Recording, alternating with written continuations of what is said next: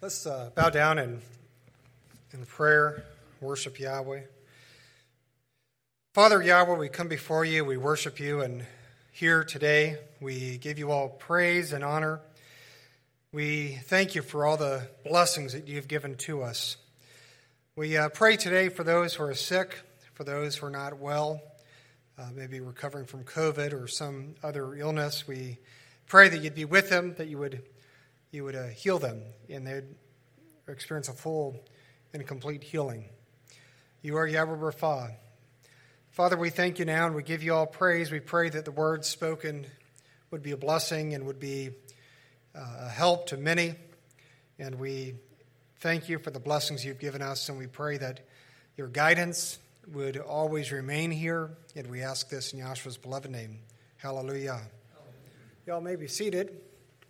It is good to see everybody here today. I'd like to extend a welcome to our guests and also to those online. You know, it's amazing to think that this ministry reaches so many people, and certainly even across the world, people from other continents watching. So I'd like to again extend a special greeting to those watching online. Well, the last few months, some of you are aware, many of you here locally, but we've been re-examining what leavening is from a biblical standpoint, a biblical perspective. For a moment, I want to explain the process we used, and it's kind of important to understand what we did, how we did it. In addition to Elder Allen and myself, we asked four seasoned brothers in the faith to assist with this endeavor. Those brothers were Jose Gonzalez, Randy Demet, Michael Bannick, and Josh Deck. And they contributed greatly and were a blessing to this study. Everyone was given a month to review the evidence independently and then come back with their findings. And as a group, we reviewed, discussed, and came to a conclusion. What was amazing is that everybody who came back, which was all six, we came to the same conclusion, same definitions for what leavening was scripturally. In fact, I remember Brother Michael saying something like, I've been doing this for 20 years or something to that effort, and I've never understood leavening. So it was quite an epiphany for many of us, for all of us really. So you may be asking, what sparked or motivated this study? And by the way, this message is going to be more of a Bible study in some ways. We're going to be delving into Scripture, delving in mainly the Hebrew. You're going to hear kometz and se'or many, many times throughout this message. And I will guarantee that you will never forget se'or or kometz. You'll remember those two words forever, probably after this message. We're going to repeat and repeat and repeat again and look at all the different examples. But what sparked this discussion? Why did we pursue this endeavor of trying to understand what leavening is from a biblical standpoint? The answer is found in Leviticus 23:13. I've seen this for years. I've had people ask about this, and we decided it was time to review and try to understand and seek to realize why there's an issue with what we believe. So Leviticus 23, verse 13 says, "And the meat offering thereof shall be 2/10 deals of fine flour mingled with oil, an offering made by fire unto Yahweh for a sweet savor. And the drink offering thereof shall be of wine. And the fourth part of it, this occurred during the Feast of Unleavened Bread." There's really no dispute with that. Everybody agrees for the most part that the first fruits offering, the wave sheaf, took place during the Feast of Unleavened Bread. Now, one of the items mentioned here we've always prohibited during this feast, and that is wine. And the reason is we've always viewed wine as leavening, because wine has what? Wine has yeast. All wine has yeast. Most wine you buy is all manufactured with yeast. You pour into it, but all wine has yeast, whether natural or something we include. And so it's a leavening agent. And again, from our standpoint, a leavening agent was leavening. And leavening, again, it was yeast, and yeast is in wine, and we find wine here. So how can we reconcile this? How can we reconcile the fact that we believe that leavening agents are leavening, if you will, and yet we find here within the Word during unleavened bread, that wine was used during the offering. Where the truth is, we can't reconcile what we've believed here for 20 years and the evidence we find here. Now, some may be saying, is this really wine? Maybe this is something else. I've heard that. Some question the wine here. So let's dig a little bit into this wine. The word wine is from the Hebrew yayin. And wine is wine. So Strong's defines yayin as wine, as fermented. So there he is, fermented. So it's not grape juice. Some say it's grape juice. No, it's not grape juice. It is fermented by implication of intoxication. So for sure we find here the definition of wine. The Brown-Driver-Briggs Hebrew Lexicon also defines this word as wine, so we find a secondary definition for wine. So we know this is wine mentioned here within this passage, and again, this took place when? During the first fruits offering, the wave sheaf, during unleavened bread. And again, this was during those 7 days where we're commanded to remove all leavening. And yet, we've believed for 20 years that leavening would include yeast, which yeast is within wine. So, again, how do we reconcile this? We can't. We really can't reconcile based on our definition of wine. We went back to the Hebrew and reviewed every example of how leavening is defined within Scripture. And again, those words would be se'or and kometz. Now, kometz is also komotz. Sometimes it's hametz. Pronounced differently, generally speaking, is kometz, so that is what I will use today. So this involved, again, every instance in the Hebrew, in both the Tanakh and the Torah, the Old Testament. To understand leavening, we must understand the meaning of these two words. It really comes down to what is the meaning of se'or and kometz. So I want to begin today with Exodus 12, verse 15. And we find here both words are used. It says, 7 days shall you eat unleavened bread.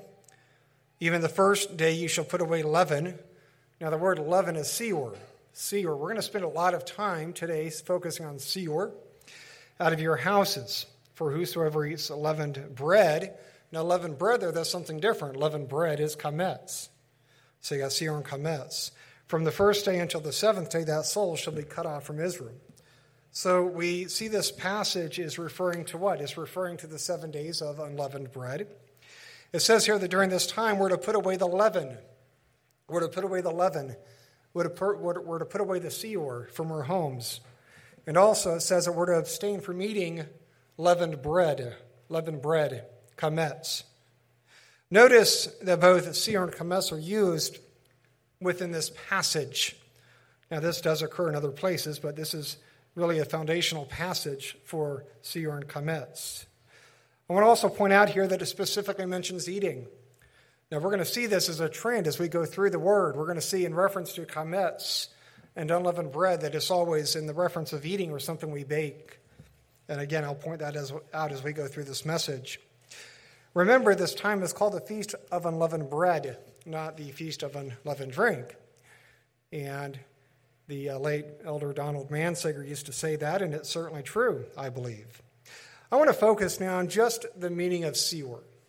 Just the meaning of se'or. We're going to dig down very deep with se'or and understand what this means, because again, this all hinges on se'or and kometz.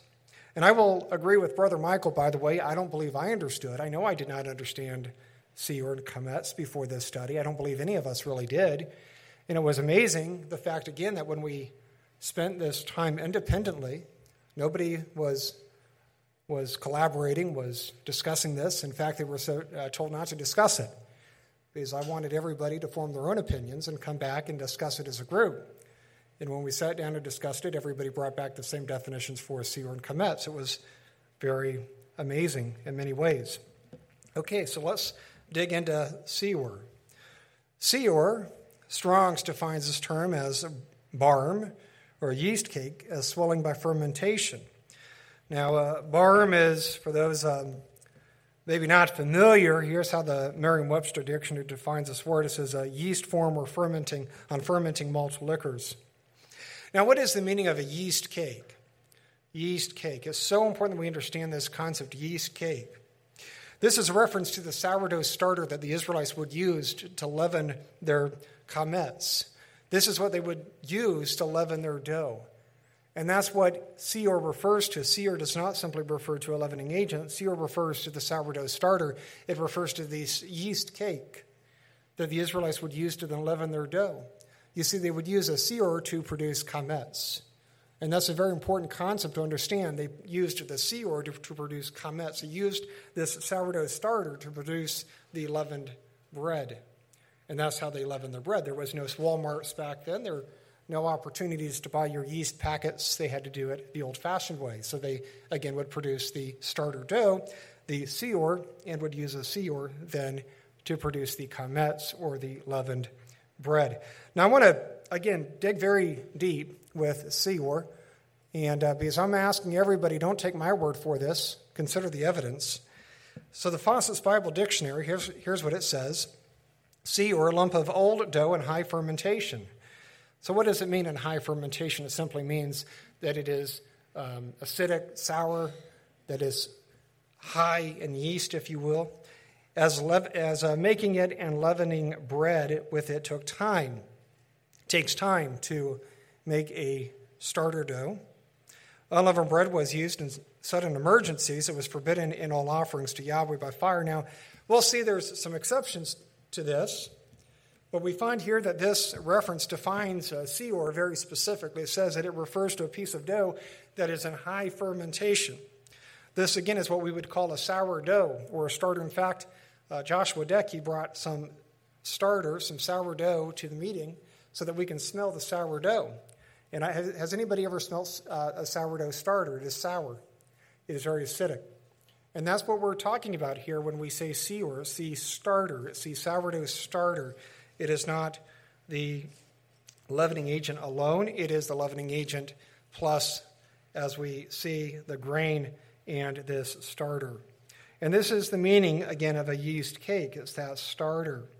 So this starter would then be used, again, to make or produce kometz. This starter would be used to make bread. Now, anybody who makes bread with a starter, sourdough starter, all of this is going to make sense to you.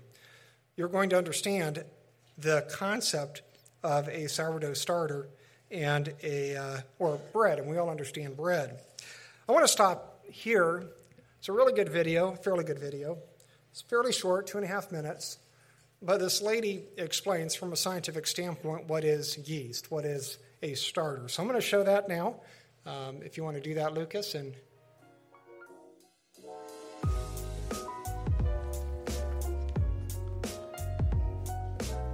for the past couple of months, I've been developing a bit of an obsession with sourdough bread. There's something about the magic of turning flour, salt, and water into a delicious loaf of bread that has me and now a lot of my friends completely hooked.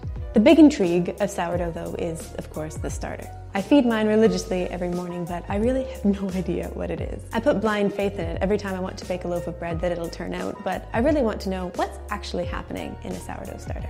I'm a PhD student, and I'm going to look into this the same way I would with my own research, with, of course, a literature review. And wow, for someone coming from a material science background, sourdough science is way over my head. From my understanding, the sourdough starter can be broken into two main players, the yeast and the bacteria. The bacteria are of the Lactobacillus genus, where a genus is just a group of a bunch of different species. These bacteria are called lactic acid bacteria, which scientists nickname lab.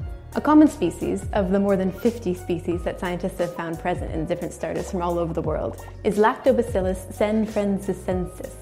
Try to say that 5 times fast. These bacteria feed on sugar and produce lactic acid, acetic acid, a bit of CO2, and sometimes ethanol. This acidic environment is what's responsible for the slight tartness of sourdough and is also what keeps bad bacteria from spoiling the dough while it's fermenting. It's also important for improving the bioavailability of important minerals like calcium, magnesium, and iron by decreasing the phytate content of the bread. This is important because phytic acid, in addition to being a pretty complicated looking compound, is highly charged, meaning it's very reactive. It's so reactive that it'll actually attach to the minerals in the bread instead of letting them become absorbed by the body. So it's essentially stealing our food. But thankfully, there's enough bacteria to take care of that. In fact, there are a lot of organisms in a sourdough starter. In just 1 gram, there are 1 to 3 billion colony-forming units, or CFU, of bacteria, and 1 to 50 million of the other very important player, yeast. Wild yeast, which is naturally present all around us, in the air and on our hands, thrives in the acidic environment that the lactic acid bacteria produce. The yeasts are of the Saccharomyces and Candida genuses, with more than 25 different species. During fermentation, these single-celled fungi break down the starch in the flour into sugar, giving off carbon dioxide and ethanol. Okay, a week ago more, she talks about her starter and making bread, and I thought I would stop it there, though. So what are some of the takeaway points from the video? Number one, wild yeast, it says, is all around us. In fact, it's even in us. Number two, a starter is formed when the yeast breaks down the starch and the flour into a sugar, then producing the carbon dioxide. This is how we see the bread puff up or rise. So she did a much better job than I could have explaining that. But that's the process of leavening. In fact, the word leaven comes from the Latin, and it comes from the Latin lever, meaning to raise. And that is the meaning of leaven or leavened. It's something that is raised. And again, what allows this to happen is the starter dough. So this goes back again to se'or. What is se'or? It is that starter dough. And she spoke about the starter dough, what starter dough was, how it was made. And that is what we're focusing on now. So starter dough, as we've already heard, is high, it says, in fermentation, or it contains a high concentration of yeast. So when we speak about se'or, especially from a biblical standpoint, it's important that we, again, understand what it's referring to historically. It is referring to a sourdough starter that would have been very acidic, very sour, that they would have used, again, to produce kometz, used to produce leavened bread, as we find scripturally. This is, again, how the Israelites would have produced their bread. I want to look at a few more definitions now. A few more definitions. This is from the New Unger's Bible Dictionary under leaven. It says a Hebrew term, se'or, occurs 5 times, only 5 times in Scripture. So we don't see this word too often. Most of it's in fact, I believe all of it is in the Torah. It says, and 4 of which, Exodus 12, 15, 19, 13, 7, Leviticus 2, 11 through 11. We're going to see that. We're going to review each one of those, by the way. It is translated leaven. And in the 5th, Deuteronomy 16, verse 3 is leavened bread. The NIV translates yeast. In each of these references, this probably denotes the small portion of dough left from the preceding baking that had fermented and turned acidic. Its distinctive meaning is fermented or leavened mass. So again, notice that what they would do is they would take a piece of dough from the previous bake or bread. They would save that. It would become acidic or sour, and they would use that then for the next loaf. It's very simple, not complicated. But this is how they produced, again, their bread, and it was produced with se'or. Now, I emphasize this because this was critical to understand. We will not understand a se'or if we do not understand the process of how they baked their bread and how it worked. So another reference here is in Nielsen's Illustrated Bible Dictionary. It says a substance used to produce fermentation in dough. So notice that fermentation, this is what leavened the dough. It says, and make it rise. In Bible times, leaven was usually a piece of fermented dough retained from a previous baking that was placed in a new dough to cause it to rise. It's not complicated. They would again save a piece of that old dough for a new dough, which would then leaven that new dough and would produce bread or would produce kometz. It is not a very hard concept, but this is a concept that we missed because we were focusing simply on the leavening agent. But the leavening agent is not it. That is not se'or. Se'or is this concept of a starter, not simply just a leavening product. If it was, wine would have to be removed. But again, wine is found during unleavened bread. So we knew there was something missing. And what was missing is this concept of what a starter was, what se'or really was. Se'or is not a leavening agent. Se'or is a sourdough starter that was then used to produce kometz, a loaf of leavened bread. Again, very simple concept, but something that escaped us for 20 years. The International Standard Bible Encyclopedia also defines leaven. And again, this would be, there are two different distinct items. It says, in bread making, the form of leaven used in bread making and the method of using it were simple and definite. The leaven consisted always, as far as the evidence goes, of a piece of fermented dough kept over from a former baking. There is no trace of the use of other sorts of leaven, such as the lees of wine or those maintained by Pliny. The lump of dough thus preserved was either dissolved in water in the kneading trough before the flour was added, or was hid in the flour, the King James says a meal, and kneaded along with it, as was a case mentioned in the parable, Matthew 13, verse 33. The bread thus made, also known as leavened, as distinguished from unleavened bread. So again, we see here that leavening or sear refers to a piece of leavened dough that was kept back from a previous baking and was then allowed to ferment further, again, becoming acidic, becoming sour, then used to leaven a new piece of dough. According to what it says here, there were two ways of doing this. One was to dissolve the se'or, to dissolve that starter with water and then allow that flour to absorb that yeast, which would then rise that bread.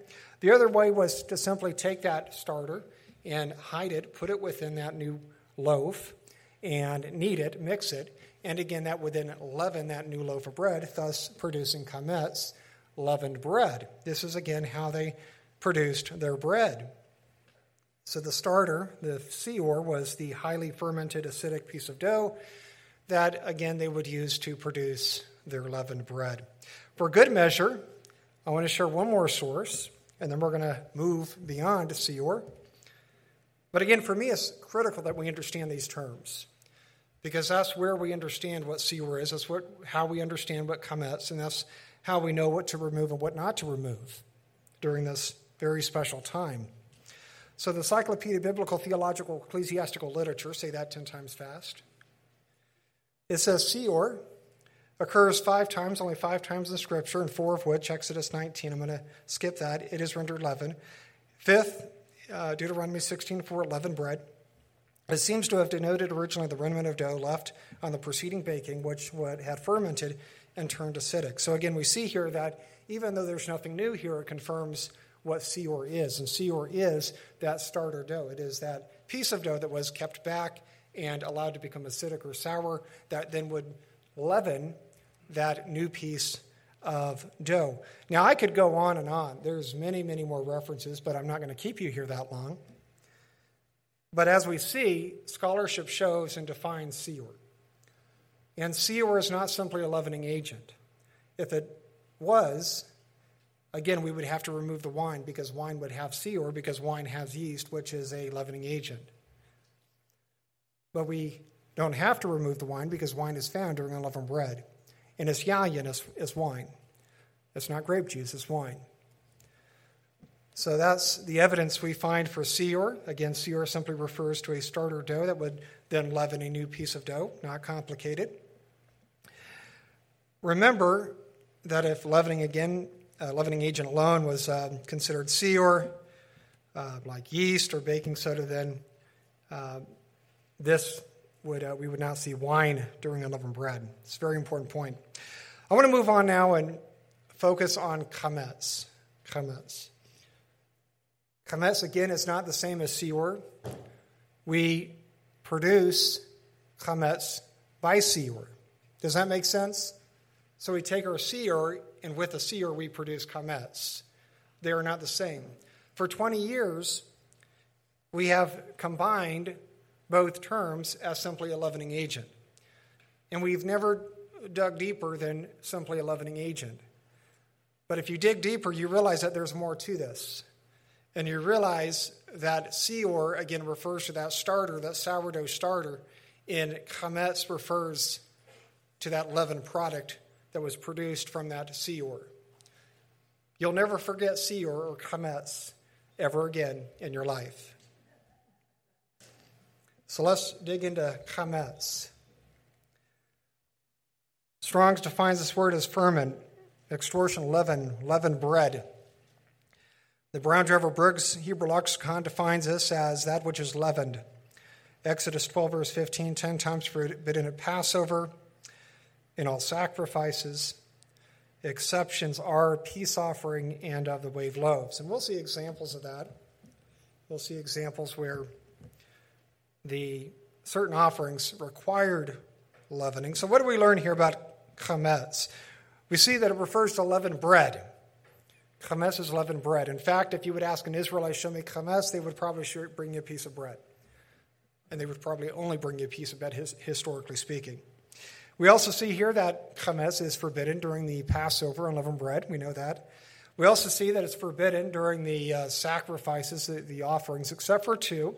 And again, we'll see examples of this, but these would include the peace or fellowship offering and also the two wave loaves that were offered during Shavuot or the Feast of Weeks or Pentecost. From this, how does chametz differ from se'or? Again, chametz would be the leavening product that was leavened through se'or. So we have the se'or, we have the leavening agent, we have the sourdough starter. We use that sourdough starter to leaven that new piece of dough, producing bread. So again, chametz is produced through se'or. Here's how the Encyclopedia Biblical, Theological, Ecclesiastical Literature, I can't even say it twice, literature defines chametz. It says, chametz ought not to be rendered a leaven. So that's interesting. This is not to be rendered a leaven, but leavened bread. You see, it understands a distinction. It is not simply a leavening agent. It is leavened bread or leavening product. In Exodus 13, verse 7, both se'or and chametz occur together and are evidently distinct. Unleavened bread, matzah, shall be eaten, and that's we'll talk about that as we go through, but matzah is what we eat during the Feast of Unleavened Bread. There shall, and it says, and there shall not be seen with the fermented bread chametz. So again, fermented bread chametz, and there shall not be seen with the leavened dough se'or in all thy borders. So we see here that chametz is not simply leavening. It is leavened bread. It is a leavening product. It is the product that is produced from the se'or. In other words, it is, again, the leavened product that we then receive when we use that sourdough starter. The main example of chametz, again, is leavened bread. Fairly simple. In fact, I don't know if we find, scripturally anyway, another definition or another example of chametz, but for leavened bread. I don't know of it. In fact, we'll see every instance. I'm going to dig into every place, every passage we find this in just a few moments. And we're going to find that in every instance it's always related to unleavened or leavened bread, never to something else. It's always leavened bread. So that is the meaning of chametz. It's important to understand that there's a difference between se'or and chametz. And I'm being a bit repetitive, but I believe it's important because we must understand the differences between these two very simple words. When we think of se'or, we should be thinking of a sourdough starter. When we think of chametz, we should think of a leavening product, a product that is produced with a se'or along with some sort of grain. I want to take a moment and talk about how the Jews understand se'or and chametz. They've never viewed, by the way, baking soda or yeast as leavening. They will keep this within their homes during unleavened bread, because it is not se'or and it's not chametz. It is neither. And we'll talk more about that, but I want to share, this is from kabod.org. Hopefully I'm pronouncing that right, kabod.org. It says, chametz, also spelled chametz or kometz, is any food product made from wheat, barley, rye, oats, or spelt. That's how they categorize grain that has come into contact with water and been allowed to ferment and rise. So it says here that chametz is any food that is produced with what? Grain that has been in contact with water and allowed to ferment or rise. So based on the Jewish understanding of leavening, we find here the four things are really needed, and we discussed this amongst the group who reviewed this, to be considered chametz. Number one, it needs to contain grain. It needs to contain grain. Grain would include, again, based on the Jewish understanding, wheat, barley, rye, oats, or spelt. Those are the grains that would be included. Number two, it needs water. It needs water. Number three, it needs access to a leavening agent. But as we know, a leavening agent is all around us. Yeast is all around us. Yeast is within us. We just simply need to let that dough set there for so long, and it's going to begin to ferment. And number four, it needs time. It needs time. So grain, water, leavening, which again is around us, in time. That is what we need for kometz. According to many Jews, it takes a piece of dough right over 18 minutes to become kometz. With this in mind, if we took some flour and added some water to it and then allowed that piece of dough to set on the counter for more than 18 minutes, the Jews would consider that as kometz, as leavened dough. Now again, because kometz requires all of these items, the leavening agent alone is not considered kometz. It's not considered se'or. It is simply a leavening agent, just a leavening agent. For the six of us who reviewed this, this was the epiphany. If we had any epiphanies, this was the epiphany we had. It was always, again, our belief that a leavening agent alone was considered se'or kometz. But after the study, we realized that, again, leavening was se'or and kometz, and se'or was that starter, and the kometz was the leavened product. And a leavening agent alone is neither. In fact, here's what it says in Wikipedia. I always have to include Wikipedia. It's under kometz. It says, kometz is a product that is both made from one of five types of grain that has been combined with water and left to stand raw for longer than 18 minutes. So there's your time. I'm sure some very smart people came up with that 18 minutes. According to most opinions, and becomes leavened. That's according to most, 18 minutes. Leavening agents such as yeast or baking soda are not themselves kometz. Rather, it is the fermented grains. And that's the key. It's the fermented grains that is se'or, or kometz. It is not the leavening agent. It is the fermented grain that is considered se'or, or kometz. Rather, again, I think I already read that. Thus, yeast may be used in winemaking. And again, we know yeast can be used because we see yeast within the offering during first fruits, during unleavened bread. So again, we see in the source that kometz is when we combine grain and water and time. And when with a yeast in the air, it will then produce the kometz. Of course, they say 18 minutes, whatever it is. But that is how they define this term. We also see here that a leavening agent, again, like yeast or baking soda itself, by itself alone, is not considered kometz. Now, if we took that yeast and combined it with grain and water, then we would have kometz. But you need all of those elements. One alone is not enough. You can have grain in your home during unleavened bread. You can have yeast or baking soda in your home during unleavened bread. And as long as you don't combine yeast and grain during unleavened bread, you're good. But the moment you combine yeast and grain during unleavened bread, now you have se'or and kometz. And now you are in violation of the word.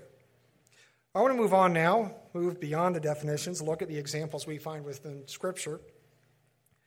I only have about an hour left.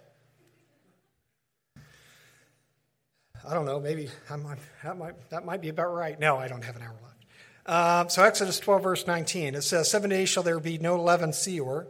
So we're going to first focus on se'or. Again, how many examples? There was 5. We've already looked at 1. So Exodus 12, verse 19, 7 days shall there be no leaven se'or found in your houses, for whosoever eats that which is leavened, and I believe that's kometz.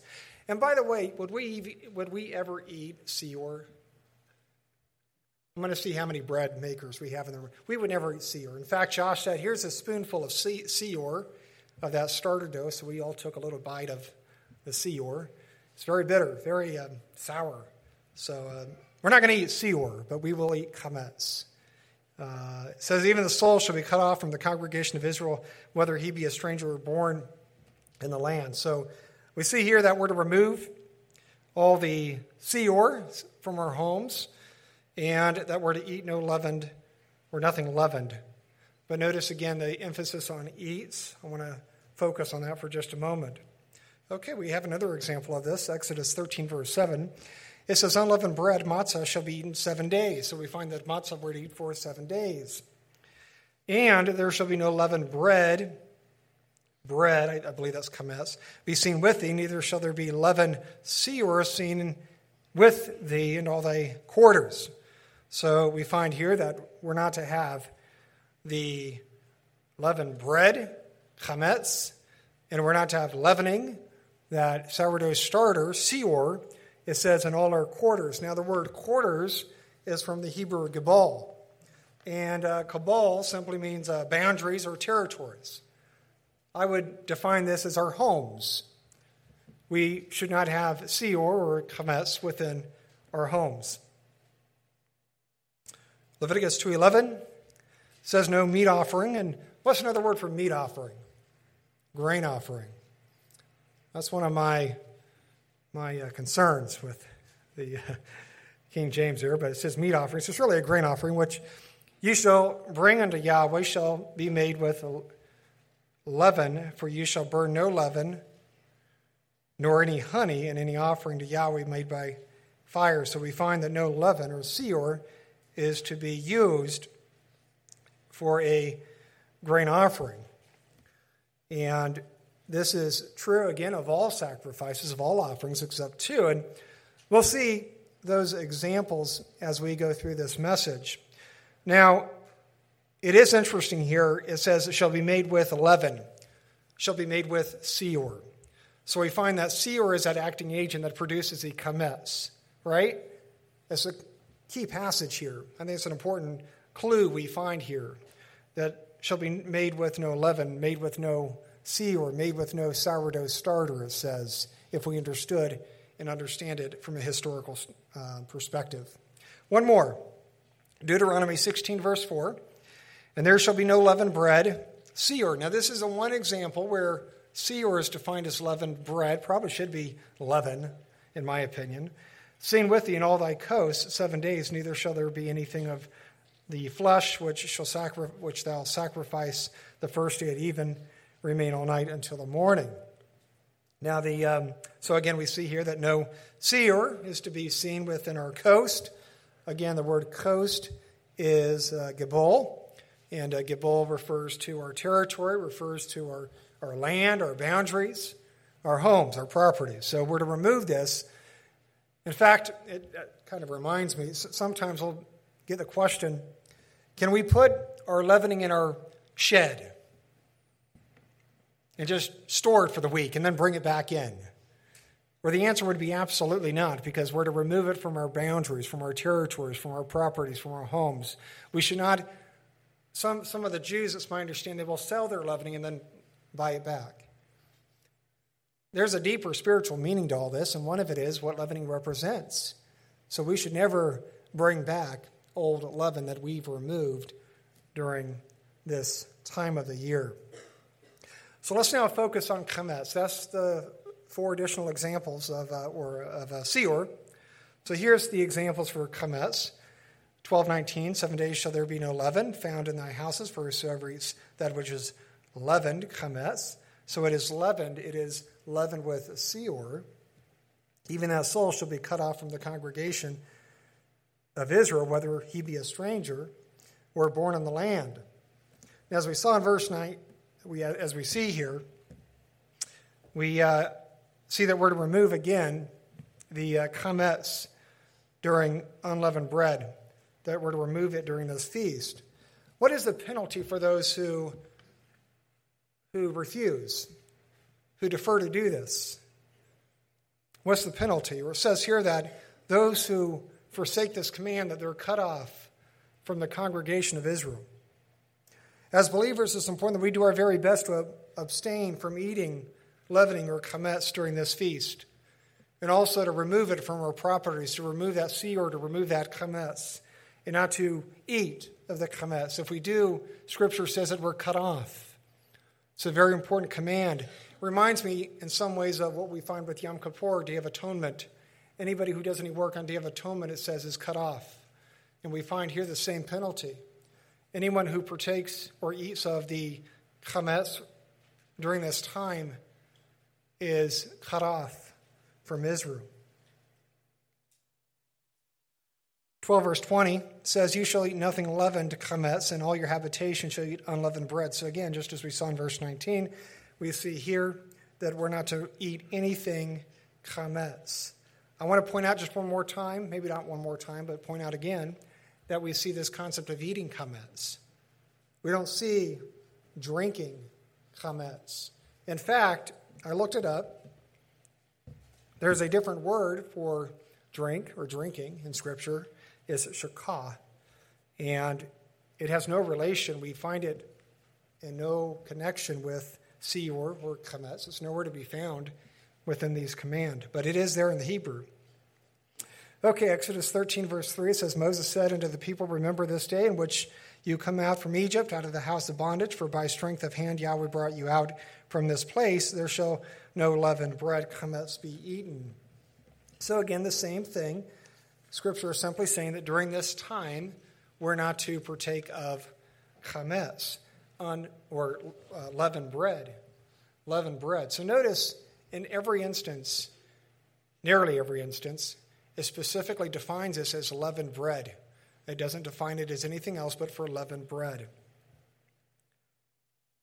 Exodus 13, verse 7, and leavened bread shall be eaten 7 days, and there shall no leavened bread. We've already read this, but that leavened bread, again, is kometz, be seen with thee. Neither shall there be leaven seen in all thy quarters. A few things I want to point out here. Number one, it says that we're to eat again unleavened bread for 7 days of this feast, this matzah. Now, how does the New Testament define matzah? It defines matzah as sincerity and truth. You see, there's deeper meanings with this feast. There's a reason why Yahweh commands us to do this, and it's not simply to simply eat unleavened bread. We're to remember what this unleavened bread symbolizes. And the unleavened bread symbolizes sincerity and truth. I'm not going to go through all the symbolism of leavening, but leavening, generally speaking, does not symbolize positive things, sin, hypocrisy, things of that nature. It also says here that no kometz or se'or should be seen within our quarters or borders during this time. So again, we're to remove this from our homes. Exodus 23, verse 18, it says there, Thou shalt not offer the blood of my sacrifice with leavened bread, kometz, neither shall the fat of my sacrifice remain until the morning. And as we saw in the Brown-Driver-Briggs, we see here that no leavened bread or kometz was to be included with the offerings. Now, there were some distinctions. There were some exemptions to this. Again, one was the peace offering, or fellowship offering, and one was the 2 loaves that were offered during Shavuot or during the Feast of Unleavened Bread. We're going to see examples of those as we go through this list. Exodus 34, verse 25 says, Thou shalt not offer the blood of my sacrifice with leaven. And we know that it was a sacrifice. It would have been a grain sacrifice there. It would have been kometz. So we know based on the fact that it was a sacrifice, it would have been bread. Neither shall the sacrifice of the feast of the Passover be left unto the morning. So again, just as we saw in the previous example, we see here that kometz could not be used within a sacrifice, except again for the 2 mentioned. And we'll see examples of that. Leviticus 2, verse 11, it says, No meat offering, grain offering is what it should say, which ye shall bring unto Yahweh shall be made with leaven, kometz. For you shall burn no leaven, se'or, nor any honey in any offering made by fire. Again, a better name for this meat offering is grain offering, as we see here. No grain offering allowed for kometz, for anything leavened. It was unleavened. It was always unleavened, with the exception of the 2 items I've already mentioned. Now, it mentions here honey. Based on this, some ask, is honey something we should be removing during unleavened bread? Well, honey can be used to expedite, if you will, the leavening process. Honey on its own is not a leavening agent, and it is not considered se'or or kometz. For this reason, there's no need to remove honey during this time. But some do ask that. Another example is found in Leviticus 6, verse 17. It says, It shall be bacon with leaven, kometz. I have given it unto them for their portion of my offerings made by fire. It is most holy, as is a sin offering and as the trespass offering. So, again, we find here that it says, It shall not be bacon with leaven. You will not use leaven for these offerings. And it then mentions specifically which 2 offerings. It mentions here specifically the trespass offering and the sin offering. Now, what were the sin and trespass offering? The sin offering was for an intentional sin, and the trespass offering was for intentional sin. So we find here that with the trespass and the sin offering, that Israel was not to use leavening during these offerings. This was to be removed or not included. It was not to be baked with leavening. Leviticus 7, verse 13 is another example of where we see kometz. It says, besides the cakes, he shall offer for his offering leavened bread. Notice that. He shall offer for his offering leavened bread, chametz, with the sacrifice of thanksgiving of his peace offering. So this is very different from what we saw previously. In all the examples previously, it said no leavening with the offerings, no leavening with the sin offering, no leavening with the grain offering, no leavening with the trespass offering. But here it says that we should be using leavening during this offering. Now, what is the offering we're focused on here? The offering we're talking about here is, again, this peace offering, this fellowship offering. So during this offering, leavening was specifically allowed and required, unlike the other offerings. Let's look at one more example. Or actually, I think we have a few more examples. 13 examples, in fact. Leviticus 23, verse 17, it says, you shall bring out of your habitations 2 wave loaves of 2/10 deals. They shall be of fine flour. They shall be bacon, or baked with what? It says they shall be baked with leaven. They shall be baked with chametz. They are the first fruits unto Yahweh. So what are we talking about here? What is this passage referring to? This passage is referring to the first fruits offering, to the 2 loaves that were offered during Shavuot or Pentecost or the Feast of Weeks. Yahweh said, you shall bake 2 loaves for me, and you shall wave them on this day, on the Feast of Weeks. And we see here something very unique. It says here, requires here, that they were to use leavening. We know for the Feast of Unleavened Bread, absolutely no leavening was allowed. Now here we are 50 days later from the wave sheaf, during the first fruits of Pentecost, when they would offer this, Pentecost, or again, Shavuot, they are required to use leavening. So leavening is not always bad. There's certainly positive things about leavening. We know that there's positive examples. Not many, but there are some positive examples about leavening in the New Testament. And the fact that Yahweh uses leavening within some of the sacrifices shows that there are redeeming values of leavening. 2 more examples here. And this is precisely what we did, by the way. We looked at every example. We looked at the Hebrew. We looked at the definitions. We understood the context. And we all, again, which I found amazing, all came up with the same conclusion without any collaboration, by the way. No collaboration, no speaking. Deuteronomy 16:3, it says, thou shalt eat no leavened bread, chametz. With it 7 days shalt thou eat unleavened bread therewith, even the bread of affliction, for thou came forth out of the land of Egypt in haste, that thou mayest remember the day when you came forth out of the land of Egypt all the days of thy life. So again, this passage is simply referring to unleavened bread. And again, we see here that we're to remove, we're not to eat the chametz. We're to remove this from our homes during the 7 days of the feast. One more example, Amos. Amos 4, verse 5 says, and offer a sacrifice, a thanks offering with leaven. So again, we see another offering. It says, a thank offering, the peace offering with leaven, and proclaim and publish the free will offerings, for this liketh you, O ye children of Israel, saith my sovereign Yahweh. So again, we see here the peace offering, and the peace offering required what? The peace offering required a leaven. So again, leavening was used in two types of offerings, but everything else was prohibited.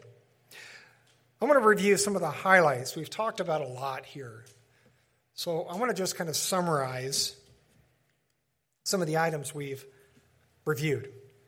So in the Old Testament, the word se'or is found 5 times, and the word chametz or chametz is found 13 times, referring to the sourdough starter and leavened bread, respectively.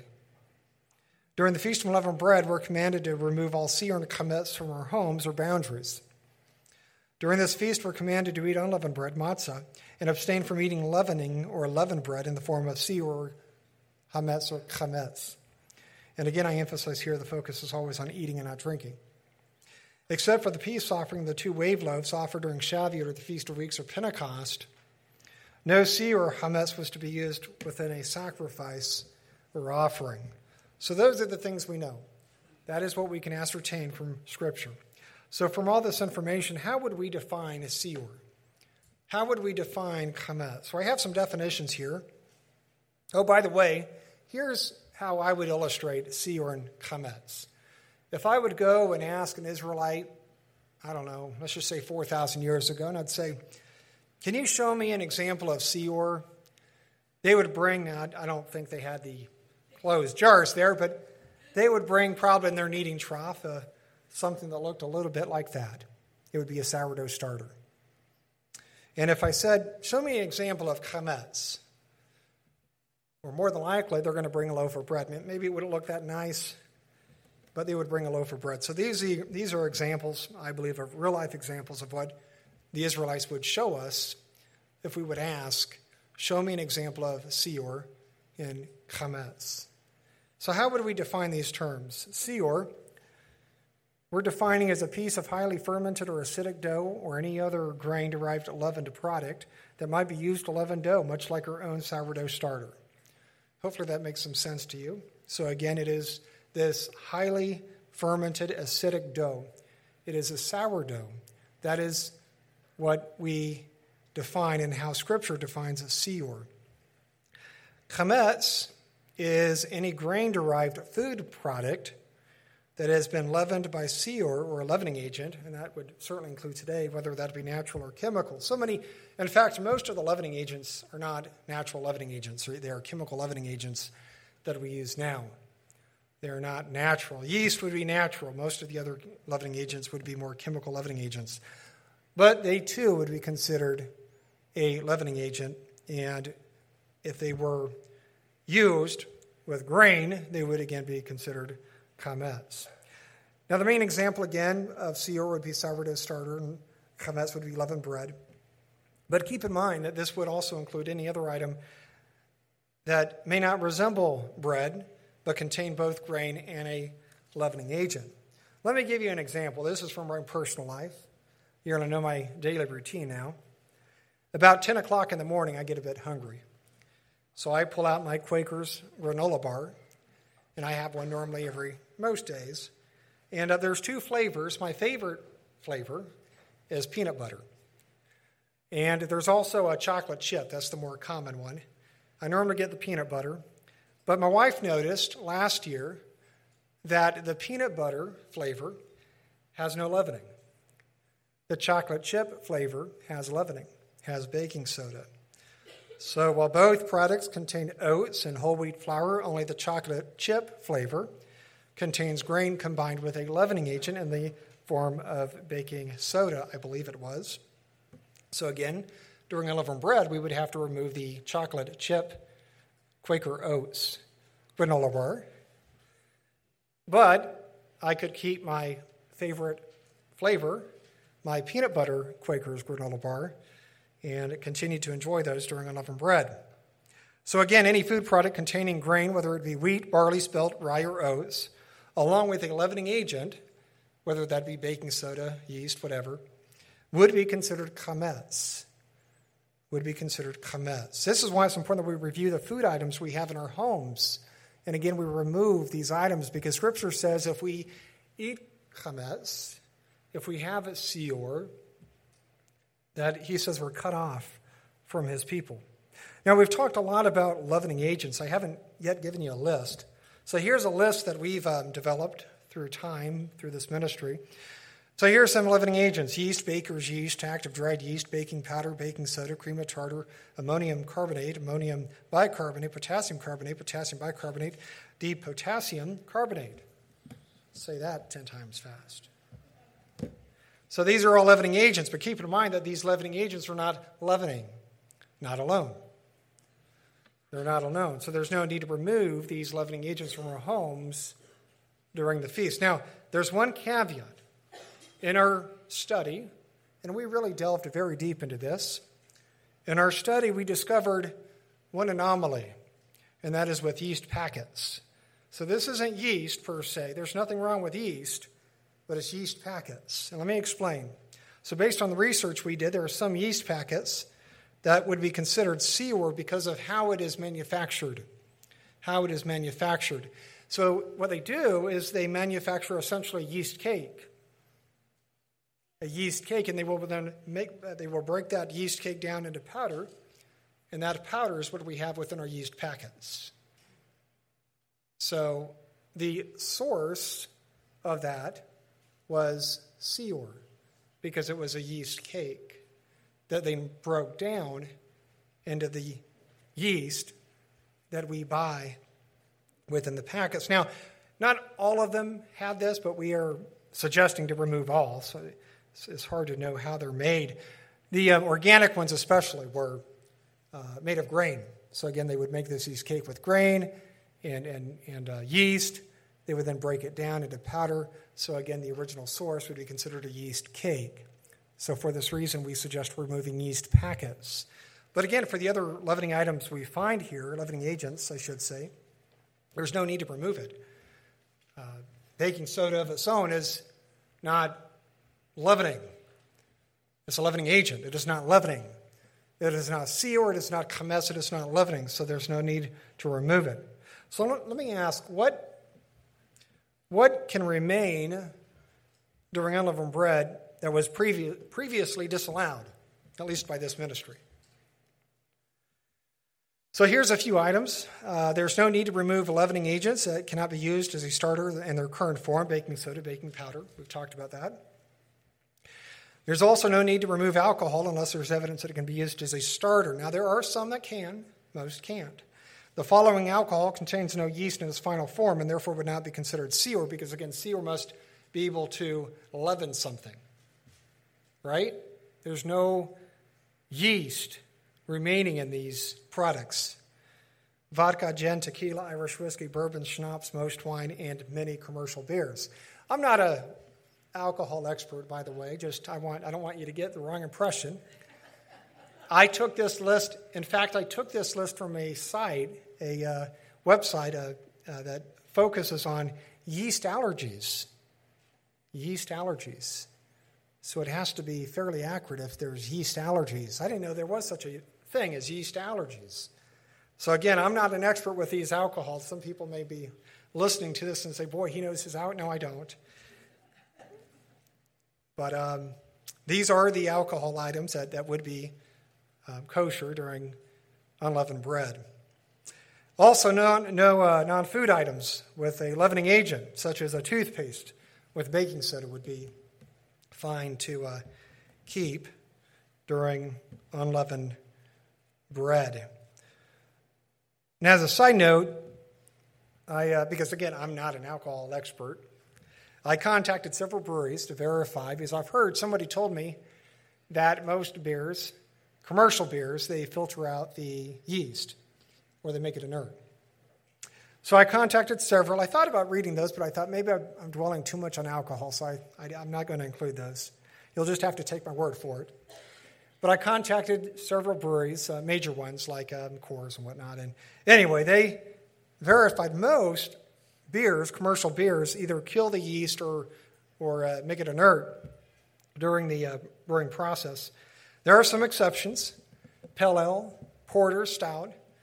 Evidently, there is a yeast that remains. It's active yeast, and some of it could possibly be used as a starter. So just keep that in mind. Most commercial beers are good. Most wine is fine. All the other alcohol that I mentioned is okay. Now, I will say, if you're going to keep wine or commercial beers, I would encourage you to call or to verify and make sure there's no active yeast. Again, the large majority of commercial beer and nearly all commercial wine would not have any active yeast and could not be used as a se'or or as a starter. Now, before I close, I want to address one more question, and that is grain substitutes. So grain substitutes include quinoa, rice, almond, other nuts, coconut, tapioca, and sorghum. And again, I'm not really an expert with this either. I looked it up.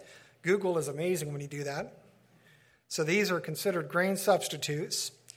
Now, even though grain substitutes are technically not grain, so the Jews, they will define chametz as grain plus leavening agent and water and thyme.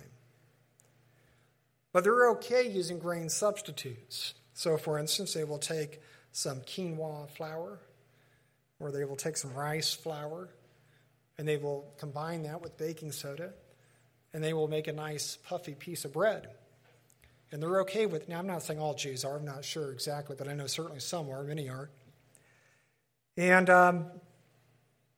even though grain substitutes, as I have here, technically are not grain, we believe using these products with yeast or a leavening agent to make bread or pastries would be in violation of the spirit of unleavened bread. Keep in mind that unleavened bread is all about that puffy bread. Now, again, I do believe that we should remove any product that has leavening along with grain. That fancy granola bar I mentioned, that would be an example. There's no puffiness to those granola bars, but we should remove them because, again, it has grain and a leavening agent.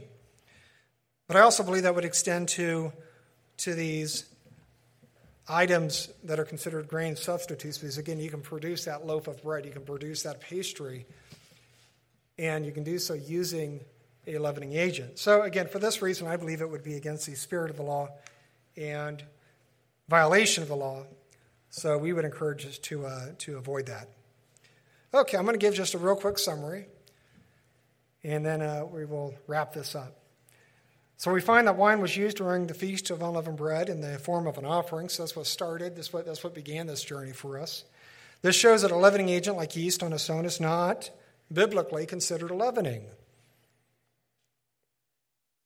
The two words for leavening are leavened bread within Hebrew, se'or and kometz. From a biblical standpoint, se'or refers to a piece of highly fermented or acidic dough or any other grain-derived leavened product that might be used to leaven dough, much like our own sourdough starter. So that would be se'or. Kometz would be any grain-derived food product that has been leavened by se'or or leavening agent, whether that be natural or chemical. With the exception of yeast packets, the leavening agent alone is not considered se'or or kometz because, again, se'or, kometz, they include both the leavening agent plus a grain. So just one more time, if we have a baking soda in our home during unleavened bread, if we have grain in our home during unleavened bread, both are kosher to have as long as we don't combine the two. But if we combine the two, now we have chametz. And now we are in violation of Yahweh's word. And the last one here, since most alcohol does not contain active yeast and cannot be used as a se'or or sourdough starter, it is not considered se'or and can remain during the feast of unleavened bread. You know, throughout the study, I was reminded that as believers, we're to prove all things. And that's what started this study. We are committed here at this ministry of looking and understanding and proving what we believe, even when we're wrong. We have held to this for 20 years. But we could not explain why wine was included within this offering. So we went back, we examined as a team. And again, I'd like to thank those other brothers who helped in this endeavor. It was a huge help. I believe it also validated. It was a great validation for Elder Allen and myself, so I'd like to thank them. But again, as believers, we should always be willing to look into these items, be willing to question, and we believe that we certainly better understand this concept of se'or and kometz, leavening, what it is not. And it's important because it directly impacts how we observe the Feast of Unleavened Bread. So I pray that this has been a great message, a blessing to you. And with that, may Yahweh bless you.